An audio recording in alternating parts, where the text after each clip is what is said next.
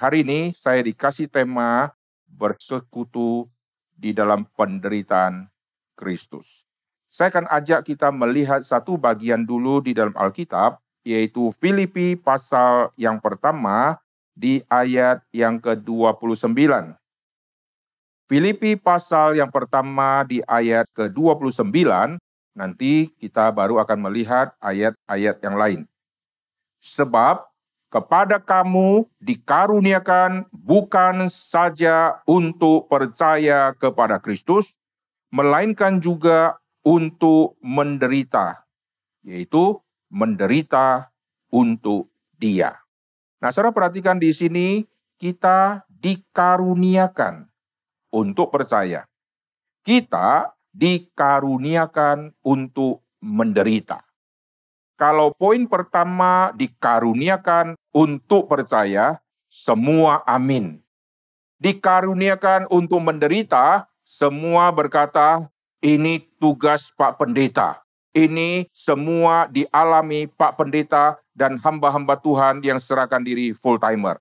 Kami orang dunia sudah begitu susah, kami tidak mau susah lagi. Maka kalau sudah bicara keselamatan, semua orang mau. Kalau sudah bicara penderitaan, hamba Tuhan yang disuruh maju ke depan. Supaya ada apa-apa, dia mati duluan. Kalau ada penganiayaan, hamba Tuhan dicari dulu supaya dia maju ke depan. Kalau ada berkat yang berlebih, semua majelis duluan di depan untuk ambil dulu. Nah, di dalam ayat ini kita melihat ada dua hal yang Tuhan karuniakan kepada kita orang percaya, yaitu bukan hanya percaya, tetapi dikaruniakan untuk menderita. Tema ini tidak ada di dalam agama mana pun. Kita yang sudah diselamatkan, kita dikaruniakan untuk menderita. Kalau agama-agama lain punya konsep menderita, ini beda dengan konsep di dalam iman kekristenan. Karena kita menderita, ada patronnya, ada contoh teladannya, yaitu menderita seperti Kristus menderita. Kalau saya adalah pengikut satu kepercayaan, saya mengerti menderita, menderita ikut patron siapa, ikut teladan siapa. Lihat pemimpinku, pemimpinku menderita, kurang menderita. Waktu ada kesusahan, dia suruh semua anak buah untuk melindungi dia. Kalau ada peperangan, dia suruh prajurit untuk maju duluan. Supaya nanti terjadi apa-apa, dia bisa kabur duluan. Tapi Yesus lain. Waktu Yesus ditangkap di Taman Getsemani, mereka waktu datang. Yesus tanya, siapakah yang engkau cari? Yesus tidak sembunyi di belakang pohon, lalu berkata kepada rasul-rasul, kalian bentengi keberadaan saya. Kalau semua mau serang saya, kalian serang kembali kepada mereka lalu Yesus kabur dari belakang. Tidak. Yesus berkata, akulah dia. Kalau mau tangkap, tangkaplah aku. Nah ini jiwa yang berbeda dengan banyak pemimpin-pemimpin termasuk militer, termasuk agama yang lain. Yesus adalah contoh teladan di dalam penderitaan yang paling sempurna karena tidak ada manusia selain Tuhan Yesus yang menderita sejak dia dilahirkan ke dalam dunia. Tidak ada bayi yang menjadi buronan raja. Yesus waktu lahir ke dalam dunia ini masih sangat kecil. Masih di bawah kira-kira dua tahun sudah menjadi buronan Raja Herodes. Kita dilahirkan sampai kita remaja, tidak ada orang peduli sama kita. Musuh kita paling teman sekelas karena mereka iri atas nilai-nilai kita. Tapi Yesus diiri oleh Herodes. Bayangkan Yesus yang dilahirkan ke dalam dunia ini, begitu lahir sudah sangat susah di palungan. Tempat tidur yang tidak nyaman dan tidak empuk, udara yang tidak segar karena bau kandang binatang. Tidak ada manusia mana pun sejak lahir sudah seperti Tuhan Yesus yang tidurnya tidak enak, lalu aromanya tidak enak, dan tidak ada orang yang hadir untuk menyambut dengan hadiah-hadiah dan baju-baju pemberian dari orang-orang yang hadir. Gembala-gembala waktu datang ke palungan, mereka tidak membawa kado apa pun, malah membawa aroma baru, yaitu aroma gembala. Gembala-gembala datang tidak pulang mandi dulu, ganti baju pesta, karena mau bertemu dengan Tuhan Yesus yang adalah juru selamat. Mereka datang ala kadarnya, kalau mereka dari mulai kerja belum mandi, sudah begitu jorok dan bau keringat, mereka bawa bau itu ke kandang binatang, ketemu sama Tuhan Yesus. Yesus yang sudah cium aroma kandang, sekarang cium lagi aroma manusia yang bau yang dari padang belantara itu. Yesus waktu sudah umur 12 tahun, Yesus yang sudah mentakjubkan semua alim ulama di Yerusalem. Dan Yesus akhirnya nanti mulai umur 30, dia akan menjadi buronan, bukan hanya buronan dari dunia politik, tetapi buronan dari dunia agama. Orang-orang mahkamah agama, orang-orang ahli-ahli Taurat, orang-orang Farisi, mereka terus mengincar Tuhan Yesus, membuntuti Tuhan Yesus, menunggu waktu yang tepat untuk menjerat Tuhan Yesus dan masukkan dia ke dalam pengadilan agama. Yesus berkali-kali mau dibunuh. Saudara perhatikan dari lahir sudah begitu susah. Kalau Yesus umurnya dari sudah dia disunat, lalu sampai umur 12, lalu diceritakan lagi seluruh hidup Tuhan Yesus saya percaya dari umur 12 sampai umur 30 tetap alami banyak kesulitan dan mungkin dibully sama orang-orang sebaya dia. Kamu mamanya siapa? Saya dari Maria. Semua ketawa Maria. Coba jelasin kapan mamamu menikah, kok bisa lahir kamu? Pasti dibully habis-habisan. Tapi Alkitab tidak mencatat, Yesus dari umur 12, lalu setelah pulang dari bait suci, dia kembali ke Nazaret, lalu apa yang terjadi? Saya percaya Yesus di dalam hidupnya mengalami banyak penderitaan. Karena kitab Yesaya menyebutkan kalimat tentang Tuhan Yesus, Yesus biasa menderita kesakitan. Yesus sudah biasa menderita. Dan Mesias yang diutus harus menderita. Itu nubuatan di dalam kitab suci. Jadi saya percaya tidak ada periode tahun tertentu yang Yesus tidak menderita. Umur 13 sampai umur 29 tidak menderita. Karena nanti menderita baru umur 30. Saya tidak percaya kalimat itu. Yesus biasa menderita kesakitan. Yesus adalah Mesias yang akan menderita. Menderita, menderita itu selalu mengikuti hidup Tuhan Yesus. Sehingga saya percaya tidak ada satu tahun di mana Yesus tidak alami penderitaan. Tapi puncak nanti dari semua penderitaan, yaitu Yesus memunculkan dirinya di hadapan umum, lalu mengklaim dirinya siapa. Dan itulah puncak dari semua penderitaan yang nanti dia akan alami, dan puncak-puncak yang terpuncak itu, itulah Golgota. Jadi dari palungan sampai ke Golgota, itu adalah seperti jalan yang terus mendaki penderitaan yang terus makin lama makin memuncak sampai akhirnya Yesus harus dihabisi. Waktu Yesus dihabisi, rupa wajahnya sudah tidak seperti manusia lagi. Berarti kebencian manusia sudah sangat memuncak sehingga wajah dihancurkan. Saudara kalau lihat ada orang berkelahi, lalu yang satu pukul kaki, yang satu pukul tangan. Saudara bisa mengambil kesimpulan, yang ini kurang membenci musuhnya berantem ini masih kurang seru.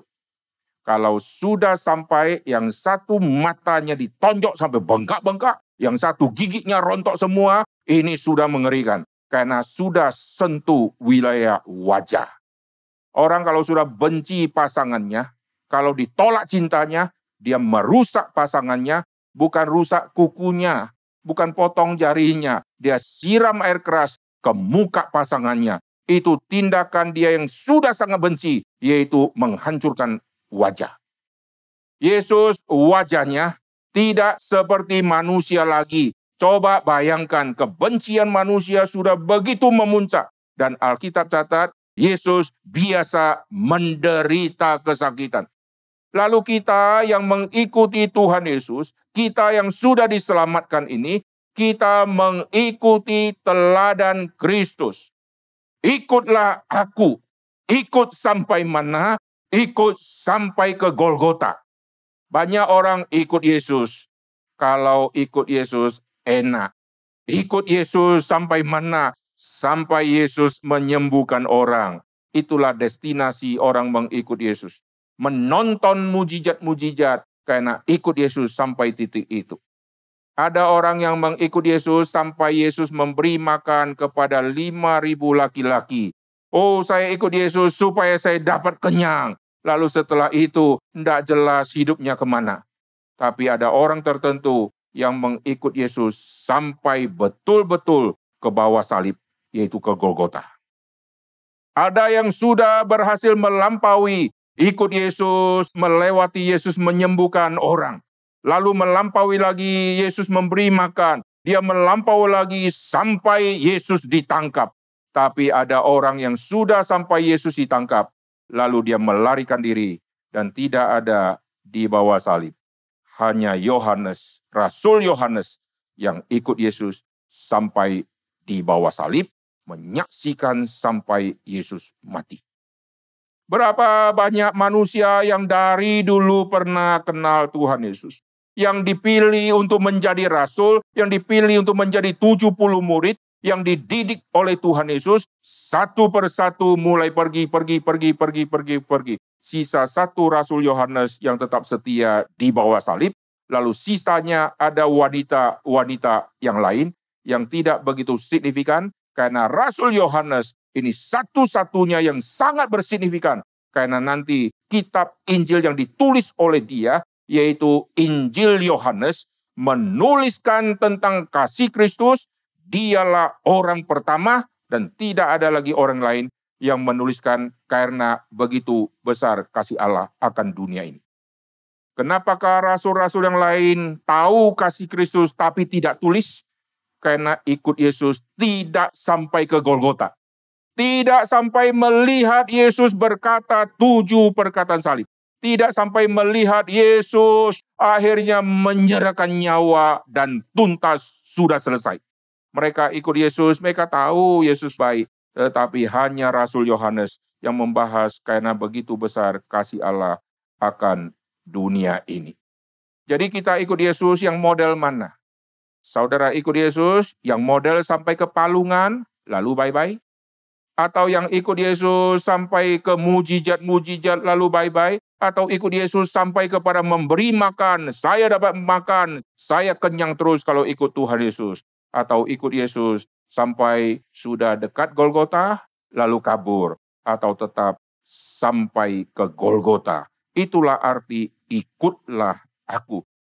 Ikut sampai mana? Sampai jejak terakhir. Yesus akan menyerahkan nyawanya. Setelah itulah kita akan melihat kekristenan ada perubahan karena mengerti pengorbanan Tuhan Yesus yang sempurna.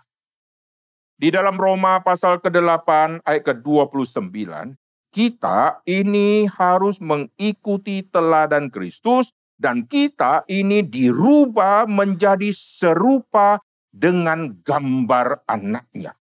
Jadi kita ini dirubah serupa dengan gambarnya Kristus.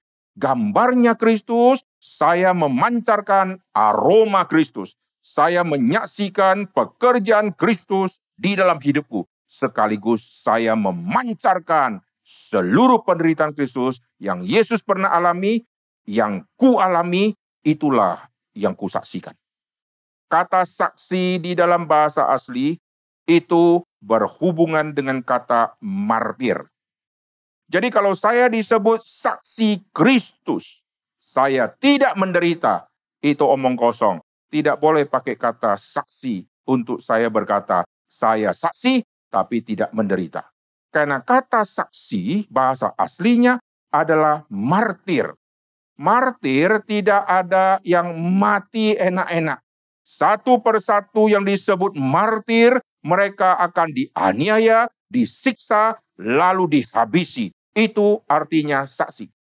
Sekarang orang berkata, aku menjadi saksi Kristus, tapi menderita pun tidak pernah. Aku saksi Kristus, begitu ditawarkan tempat pelayanan, langsung dia milih-milih. Daerah yang paling susah aku tidak pergi, daerah yang kurang susah, itulah kehendak Tuhan untuk saya pergi. Padahal dia bilang, aku saksi Kristus. Saksi Kristus berarti saya harus siap jadi martir. Yesus berkata, Dia memberikan nyawanya untuk kita. Demikian juga kita harus memberikan nyawa kita untuk saudara-saudara kita. Yesus memberikan nyawa dengan menderita. Kita memberikan nyawa untuk saudara-saudara kita harus via menderita. Saya akan membahas empat tentang menderita. Poin pertama tentang menderita, menderita karena dosa.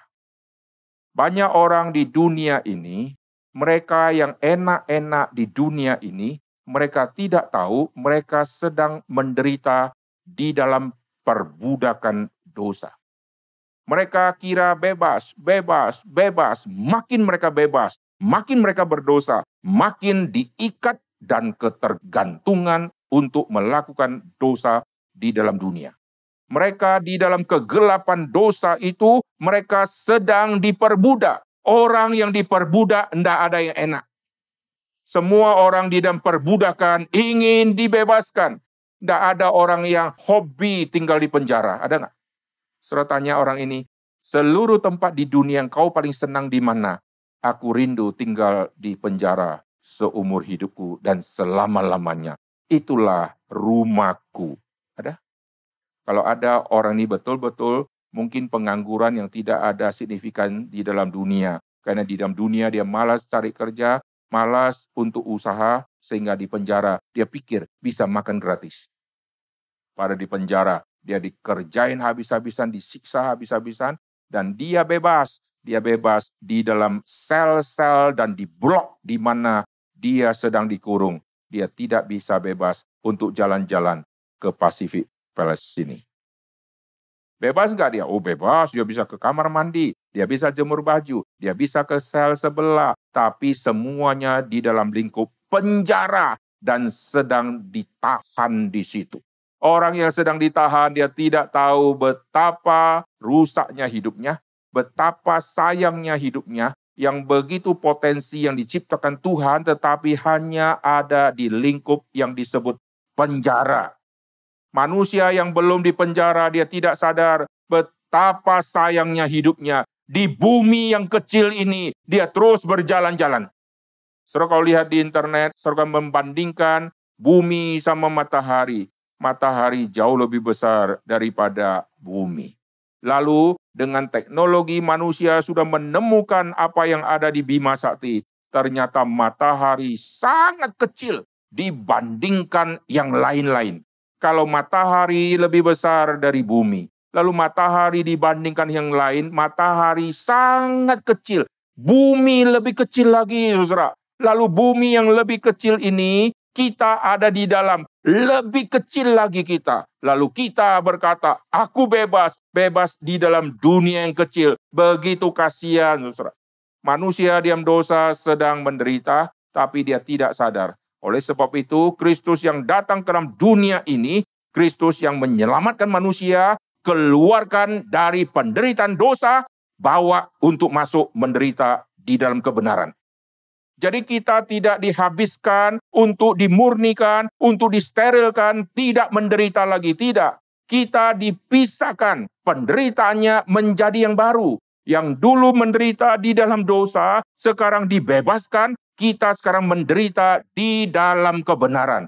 Dari hamba dosa menjadi hambanya kebenaran. Dan kita yang menderita, menderita di dalam anugerah Tuhan. Bukan di dalam kutukan Tuhan. Jadi menderita tetap mengikuti hidup kita. Baik sebelum kita mengenal Tuhan Yesus, kita menderita di dalam dosa. Setelah terima Tuhan Yesus, kita menderita di dalam Kristus. Amin. Tidak ada yang namanya dulu saya menderita diam dosa, sekarang tidak menderita lagi. Seumur hidup saya happy-happy jadi anak Tuhan. Tidak ada itu saudara. Pertama menderita karena dosa dan di dalam dosa. Ini penderitaan yang dialami oleh semua manusia termasuk kita. Tapi kita sudah melewati level itu karena kita sudah diselamatkan. Yang kedua, menderita demi Injil. Menderita demi Injil ini sudah skop yang lebih fokus. kita menderita untuk apa? Saya sudah jadi Kristen, saya menderita untuk istriku, aku mencari nafkah untuk mensukseskan semua iming-iming saya kepada istri, beli rumah yang bagus, beli mobil yang bagus, saya rela menderita, kerja siang malam gitu ya. Lalu naik sepeda motor, kena petir, tidak mati karena petirnya lari ke sebelah gitu kan. Demi apa? Demi mensukseskan semua impianku. Saya rela menderita untuk apa? Untuk saya bisa didik anak saya dengan baik. Itu semua penderitaan-penderitaan yang tidak signifikan. Penderitaan jenis kedua adalah demi Injil. Demi Injil kita menderita. Kalau demi Injil saya menderita, berarti saya masuk dalam level saksi Injil yang siap jadi martir demi Injil. Kita melihat banyak orang Kristen sudah jadi Kristen. Berapa banyak yang jadi saksi Injil?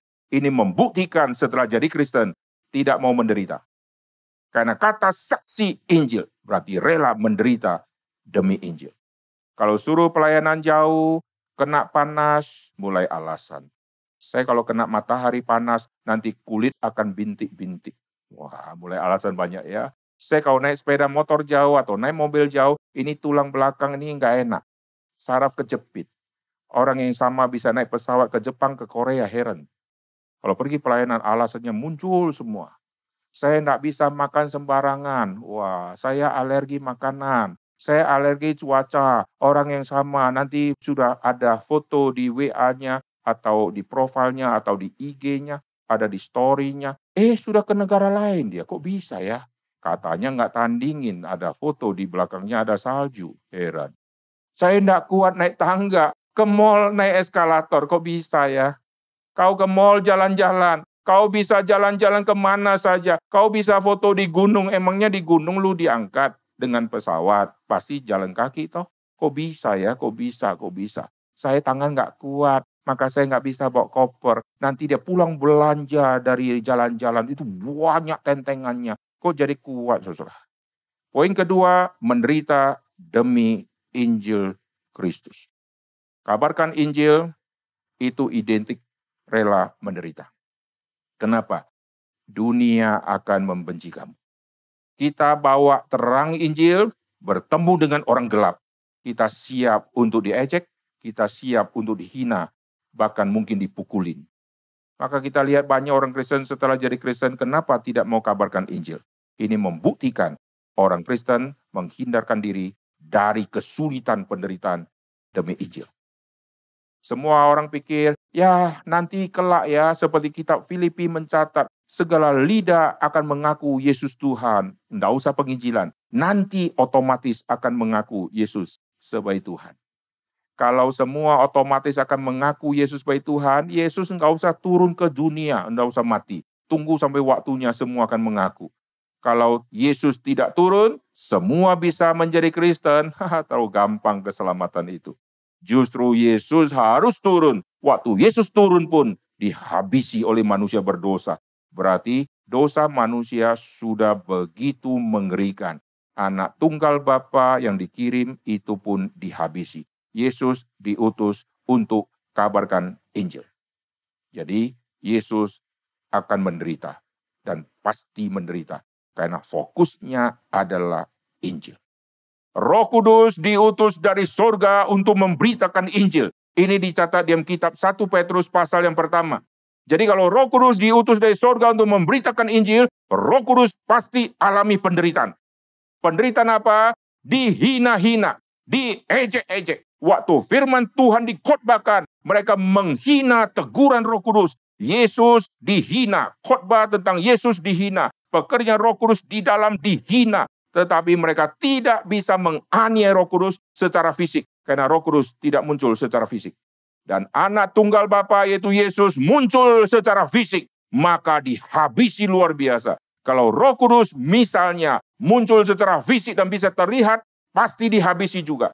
Karena Roh Kudus diutus untuk memberitakan Injil. Tapi Roh Kudus tidak berdui sifat, dia tidak bisa muncul sebagai manusia. Hanya Yesus yang bisa lahir sebagai manusia. Kalau Allah Bapa bisa muncul secara fisik, pasti dihancurkan oleh manusia berdosa. Manusia mau menghancurkan Tuhan, tetapi Allah adalah roh, maka manusia hanya bisa maki-maki dan menghujat-hujat. Tapi kalau Allah bisa terlihat, maka habislah dia.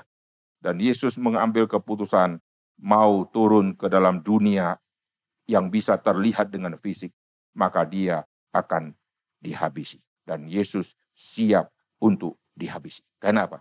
Datang memberitakan Injil. Kita mau cari aman, memberitakan Injil kepada orang di tempat-tempat yang jauh. Kita tidak mau hadir secara fisik. Kita pakai apa? Oh, sekarang saya bisa rekam suara saya sen, sen, sen, supaya apa? Kalau lu mau aniaya saya, lu tidak bisa sentuh tubuhku. Pakai cara begitu toh. Tapi coba datang, kunjungi, layani, kabarkan. Maka siap ditonjok sama mereka. Mau pergi nggak? Mungkin kita akan merohanikan. Daripada gua mati konyol, mending gua di dalam rumah, saya khotbah, saya kirim khotbah ke seluruh dunia dan pakai alasan supaya semua orang bisa dapat berkat dari khotbah saya. Padahal intinya tidak berani muncul. Kita diutus seperti anak domba ke tengah serigala untuk memenangkan orang demi Injil Tuhan.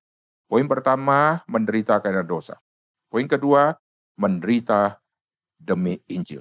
Poin ketiga, muncul di ayat Alkitab yang sangat sulit. Menderita demi tubuh Kristus. Mari kita lihat di dalam kitab Kolose. Di dalam kitab Kolose ini muncul ayat yang menjadi perdebatan sampai hari ini. Kolose pasal yang pertama di ayat ke-24. Kolose pasal pertama di ayat ke-24, sekarang aku bersuka cita bahwa aku boleh menderita karena kamu. Kamu ini siapa? orang Korintus. Mari kita lihat pasal 1 ayat 1 dan ayat 2. Dari Paulus Rasul Kristus Yesus oleh kehendak Allah dan Timotius saudara kita kepada saudara-saudara yang kudus yang percaya dalam Kristus di Kolose, berarti orang-orang Kristen. Sekarang lanjut ayat 24. Sekarang aku bersuka cita bahwa aku boleh menderita karena kamu, berarti orang-orang percaya. Dan menggenapkan dalam dagingku apa yang kurang pada penderitaan Kristus untuk tubuhnya, yaitu jemaat. Ayat ini muncul hanya satu kali diam seluruh Alkitab, dan ayat ini membingungkan banyak orang. Apakah kematian Tuhan Yesus, penderitaan Tuhan Yesus kurang sempurna sehingga perlu ditambahkan supaya jadi sempurna? Jawabannya pasti tidak.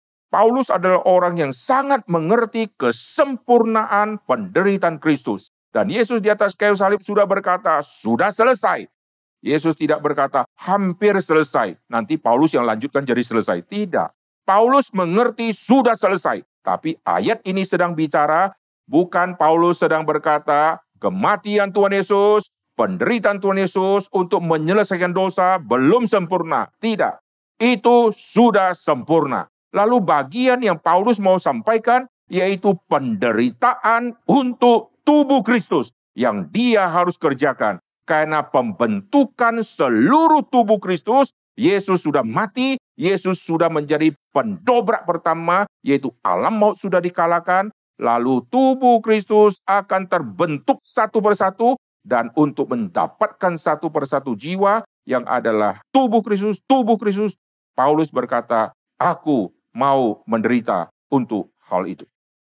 Menderita demi Injil, berarti demi orang yang non-Kristen, menangkan mereka. Ini penderitaan yang sangat sulit karena martir. Lalu menderita untuk sesama tubuh Kristus. Ini juga penderitaan yang sangat sulit. Karena kita menderita, kita pilih-pilih orang. Kalau anggota gerejaku oke okay sama saya, oke okay, saya siap mati-matian untuk melayani mereka. Tapi kalau yang semua yang tidak setuju saya, sorry, saya kebaskan debu, saya pindah ke gereja yang lain. Layani orang, kita pilih-pilih. Menderita bagi orang, kita juga pilih-pilih. Kita mau menderita untuk anggota keluarga kita. Kita susah mau menderita untuk anggota keluarga dari koko kita, dedek kita, atau cece kita. Karena kita sentimen sama dia. Tapi untuk keluarga sendiri, kita mungkin rela menderita. Kalaupun anggota keluarganya ada yang kita rasa tidak beres, kita tetap mau menderita. Karena sebagai papa, harus menderita untuk anak-anak sampai anak-anak menjadi besar. Nah, sekarang menderita untuk tubuh Kristus. Ini penderitaan yang Paulus alami.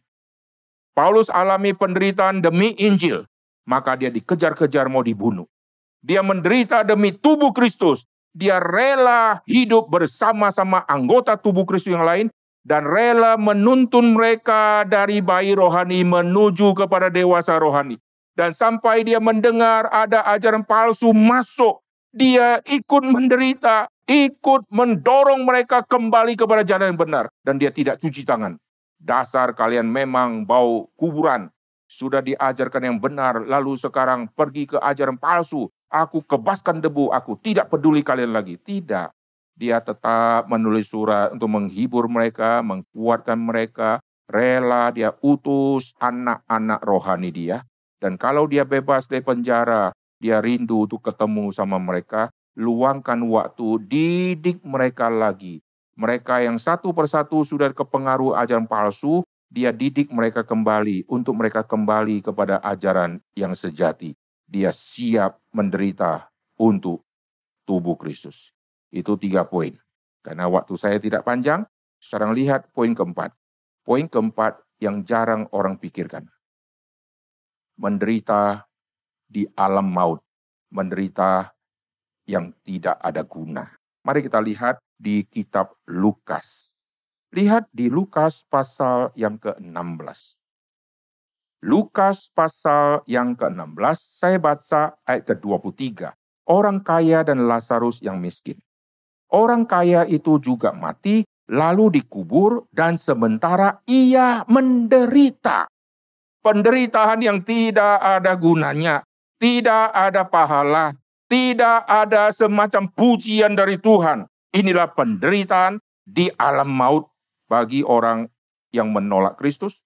Di bumi tidak mau menderita, sudah mati baru alami penderitaan karena di alam yang sengsara itu.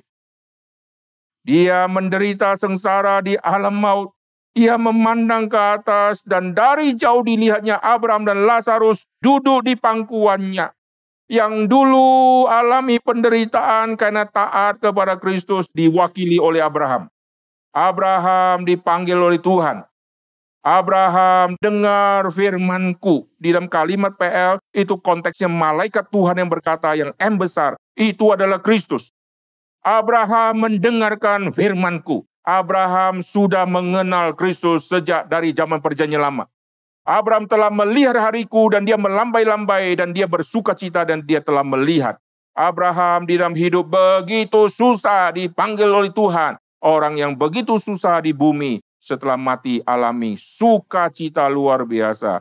Sedangkan orang kaya ini di bumi enak luar biasa. Tidak mau menderita, sudah mati menderita. Tidak ada guna dia menderita di sana karena tidak ada pahala.